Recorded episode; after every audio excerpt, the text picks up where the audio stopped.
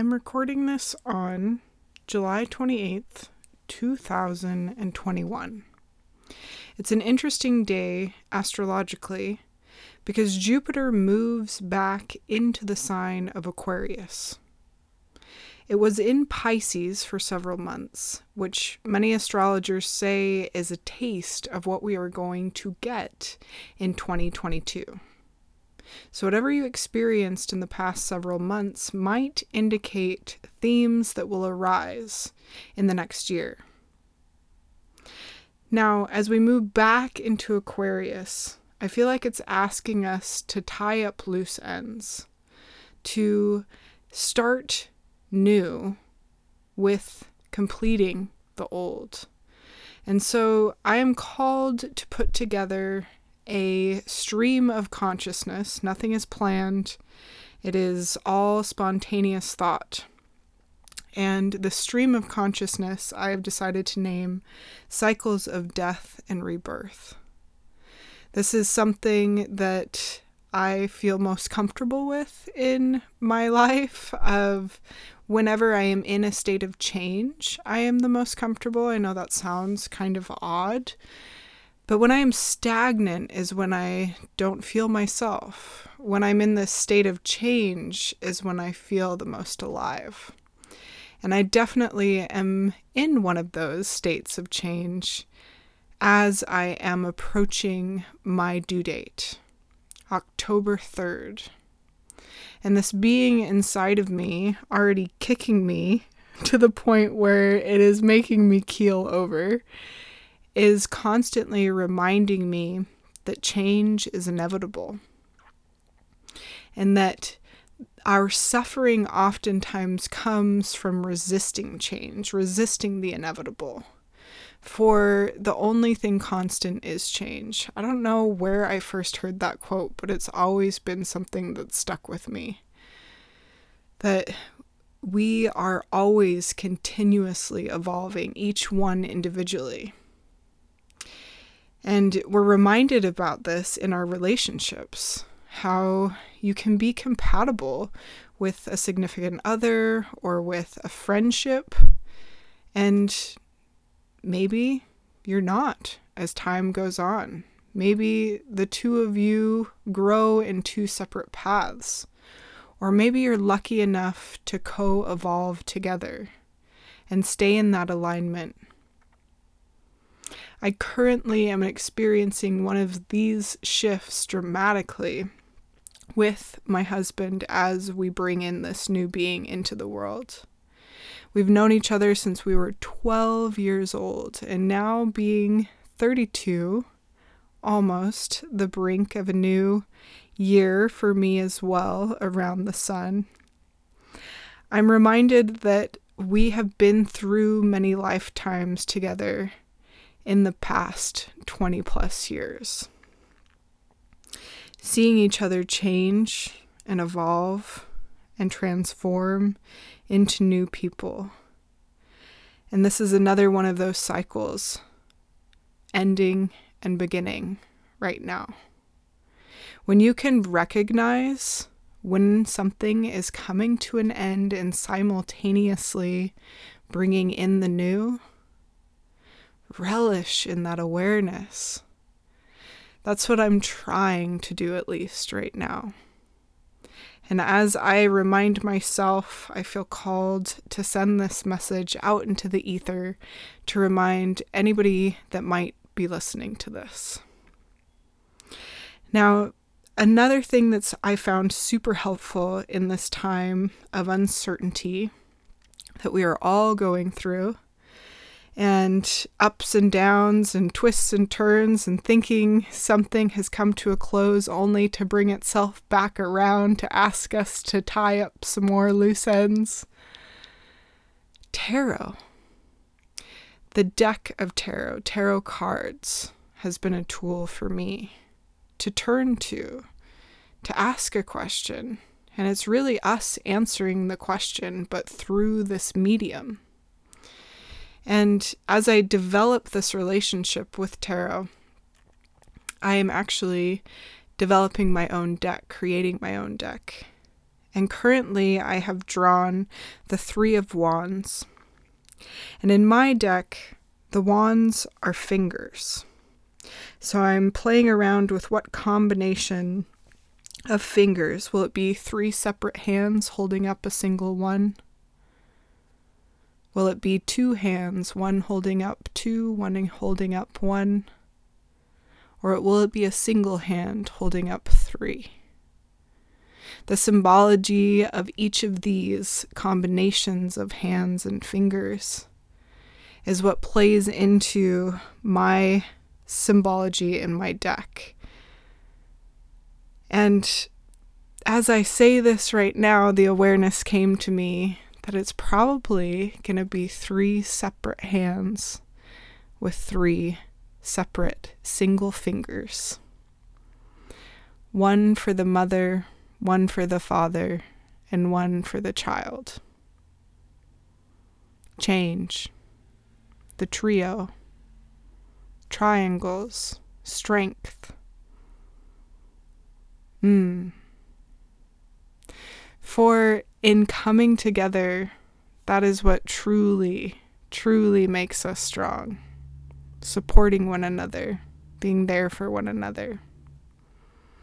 Coming back to the tarot, one thing that I suggest for people to start exploring if they get into this is finding out how your birthday, the day you were born, correlates to the cards of the deck in the major arcana that represent who you are.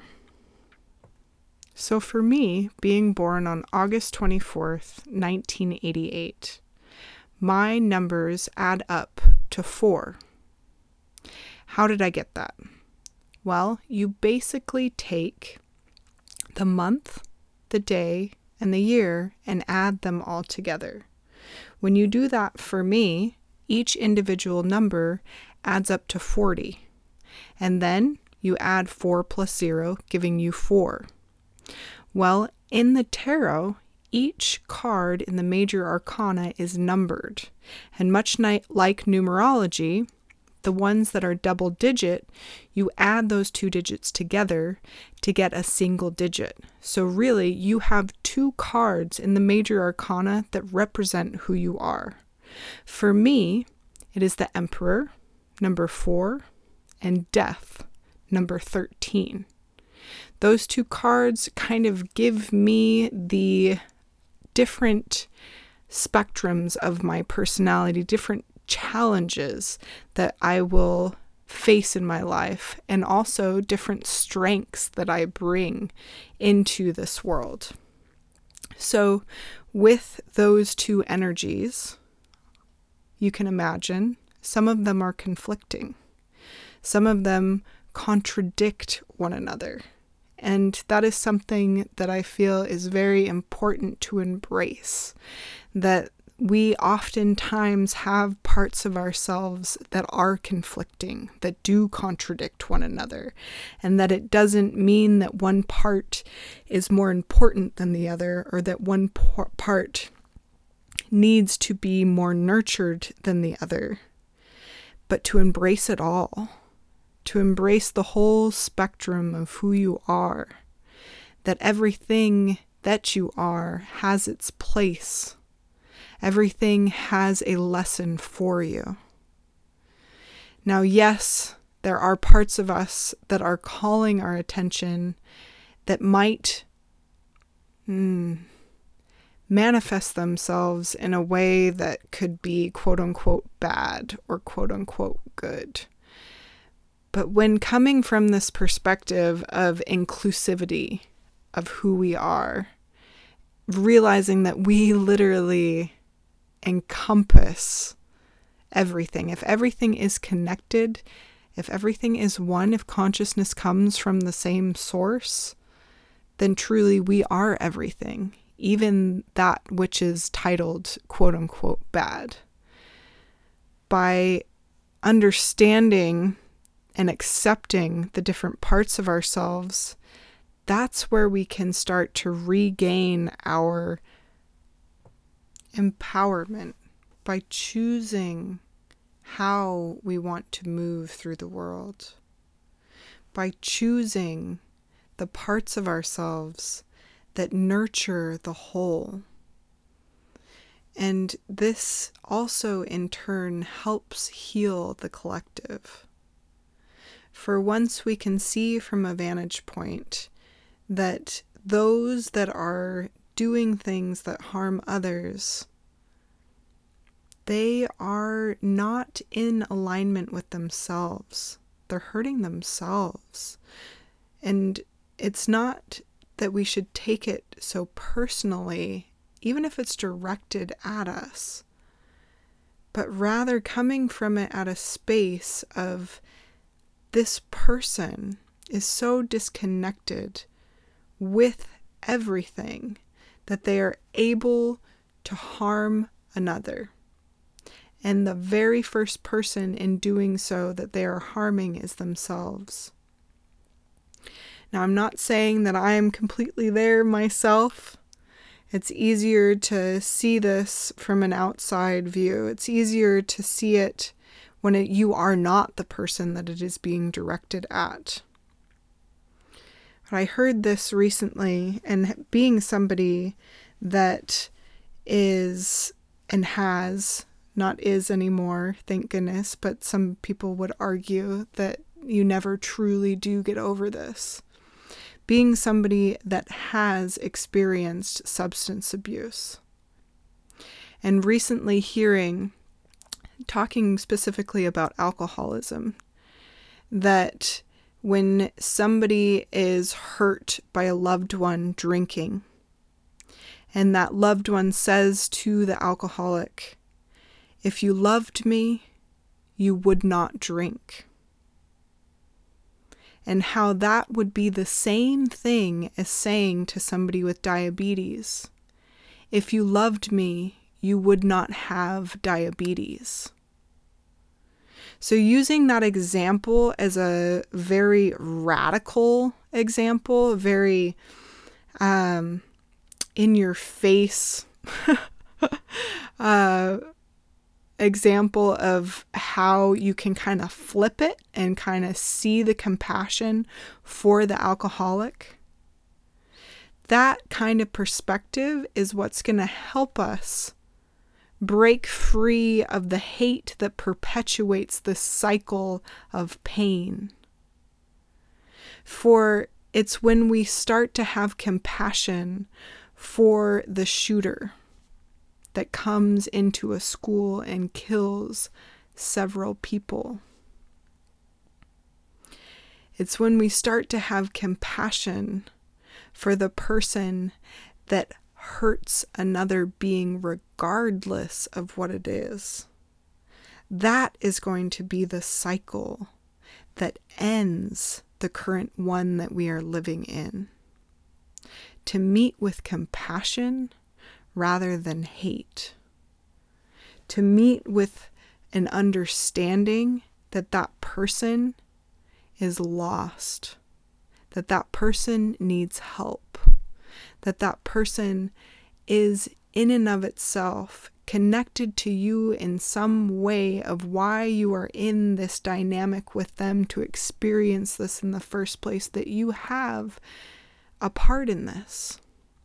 And your response, how you respond to anything, is where your power lies, is where you can take back your empowerment and in turn give the power, the situation, the opportunity to anybody else that is directly in alignment with experiencing that particular situation with you. If you wanted to take it a step further, then the butterfly effect, right? Everybody is connected in one way or another, either directly in a certain situation or indirectly through the fractals of consciousness that spreads out. We're all in this together. We are all in this together. Every single one of us. And if you are aware in any way about certain things in your life's life and pattern patterns that are occurring,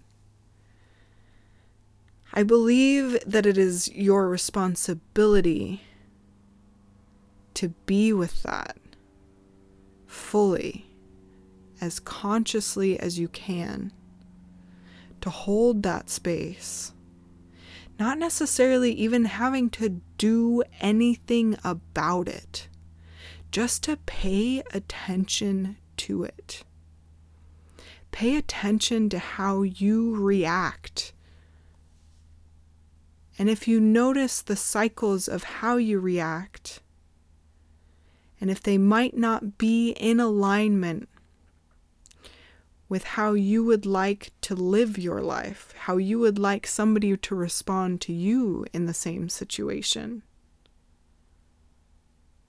rather than being angry at yourself for not doing what it is that you quote unquote think you should do having that same compassion for yourself. We're all learning, we're all changing, we're all evolving. Each and every moment we have, each and every breath we take, is a new opportunity to come back to yourself and when we're fully there for ourselves, fully living in that compassion, that's when we're going to be able to do so for others. That's when things are going to change. So, again, thinking back to where you were in 2020, and with the astrological event of Jupiter moving back into the sign of Aquarius. Many astrologers say this is an opportunity to tie up loose ends. It is asking us to rise to the occasion. What is coming to an end? What is asking you to bring into this world? What needs to close in order for that which is wanting to be manifested, to be created. What needs to be shifted, expanded, dissolved, or flooded with your awareness. That last sentence was from a woman named Renee Sills from Embodied Astrology. I'll put her information in the show notes. I'd like to quote her again for this astrological event of Jupiter going back into the sign of Aquarius and her recommendation for how to navigate this time, how to close up this cycle while at the same time entering a new one. So, as she states, Think back to December 21st, 2020. What was beginning then that was asking you to rise to an occasion or take a risk? What were you feeling hopeful for? What did you imagine the potential was? What did you experience in these areas of your life between December 21st, 2020 and May 13th, 2021? What has shifted? expanded, dissolved, or flooded you with the awareness in these areas since May 13th. As Jupiter returns to Aquarius, we are picking up the important pieces of this process.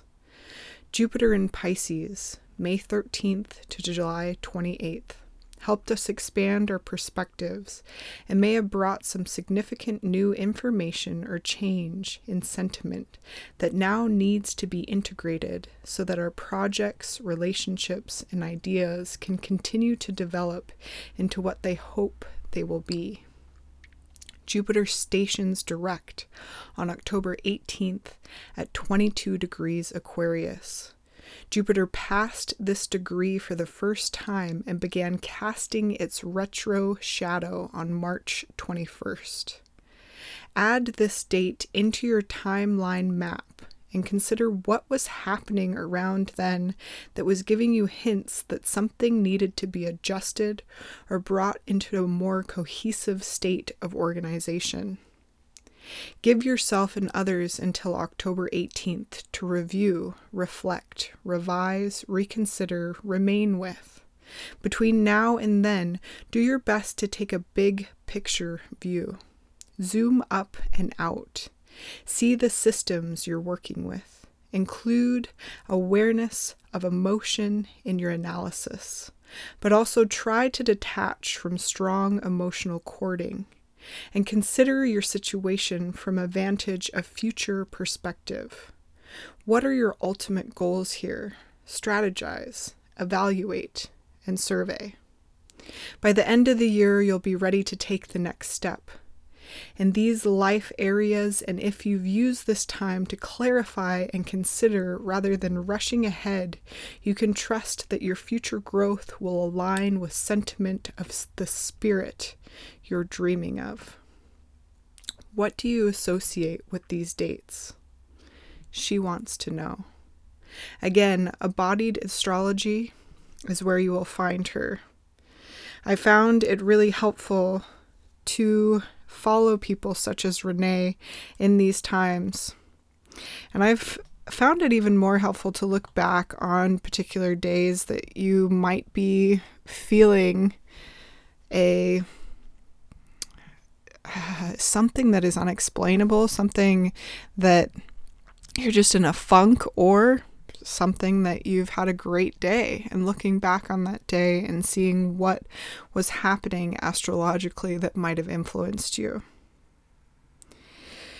This gives me comfort, and I hope it does for you too. This tool that we can use in these times of change. It's also something that we are all affected by, bringing us back to that collective, bringing us back to that unity, bringing us back to that reality that we are all connected. That butterfly effect. And in acknowledging this, we then take more responsibility for our each individual actions and our thoughts. Paying attention to our thoughts. So, just like in meditation, as you focus on the breath, noticing what comes up repetitively without judgment, noticing it, but then bringing that awareness back to what you want, to what you want to create, to what you want to focus on. It's in this discipline is where the shift will occur.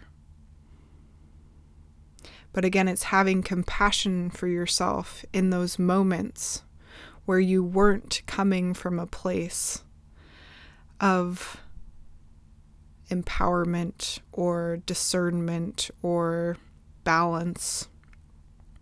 Having compassion for yourself if you are somebody that has struggled with substance abuse or is currently still. Having compassion for yourself if you are somebody that struggles to think positively. Having compassion for yourself if you are somebody that constantly takes the blame for things that are not your fault. For it's in that recognition that we start to see, oh, I've done it again, that then we tend to get into that negative feedback loop of being mad at ourselves because we've recognized it.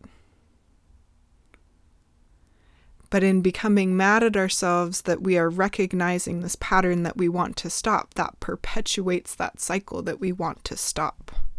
So again, it's that recognizing that the thought or the action or the behavior that you are wanting to reprogram or move in a different way.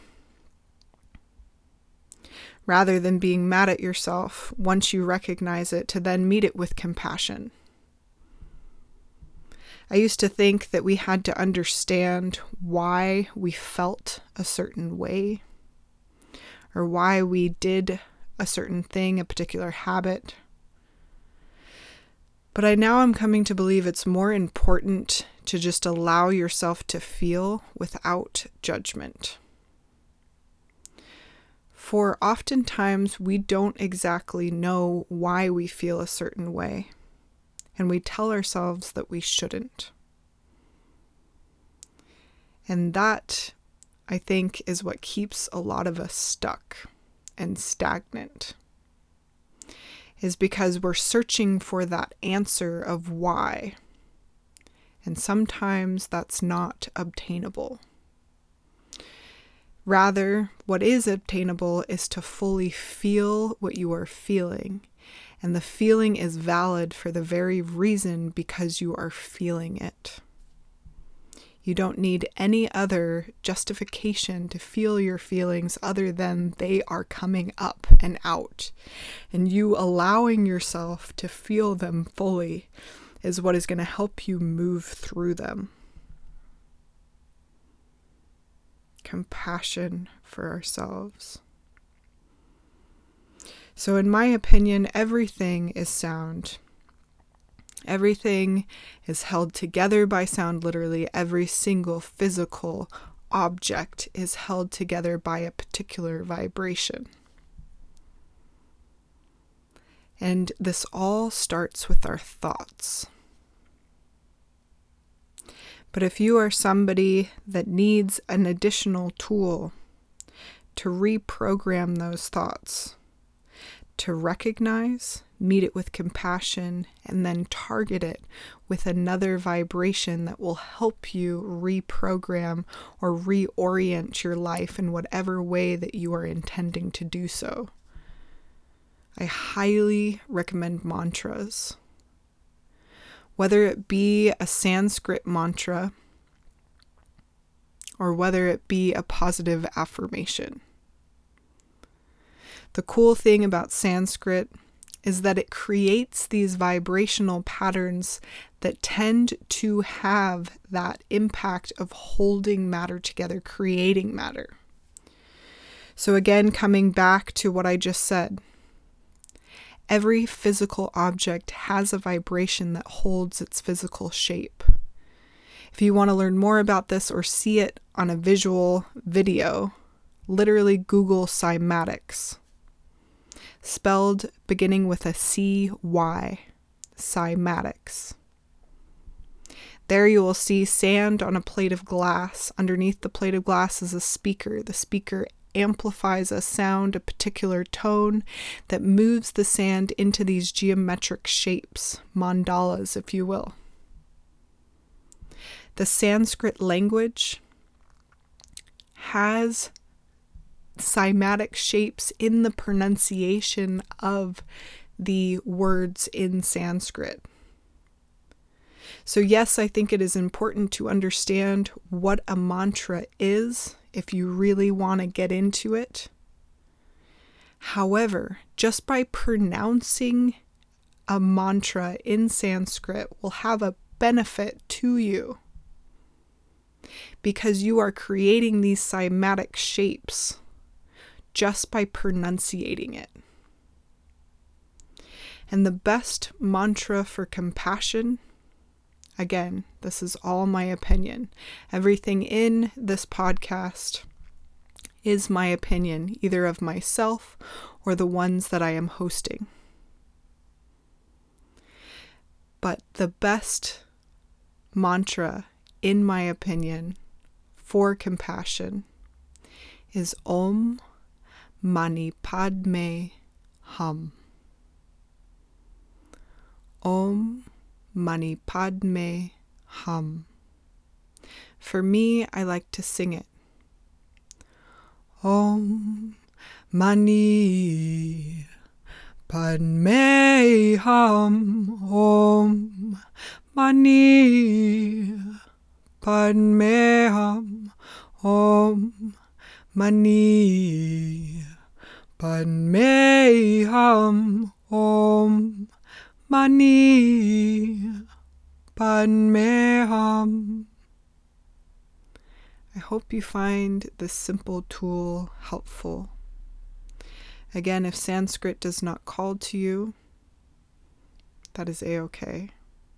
It might not be your medicine, but something else might be that can help you reprogram what it is that you want to transform, transmute, and move through. Again, it can be a positive affirmation. You know what to do in your being. You have a purpose in this life. You are enough as you are. You get the point. So much love sent out to every individual listening. I hope you have a beautiful, abundant day and embrace the change.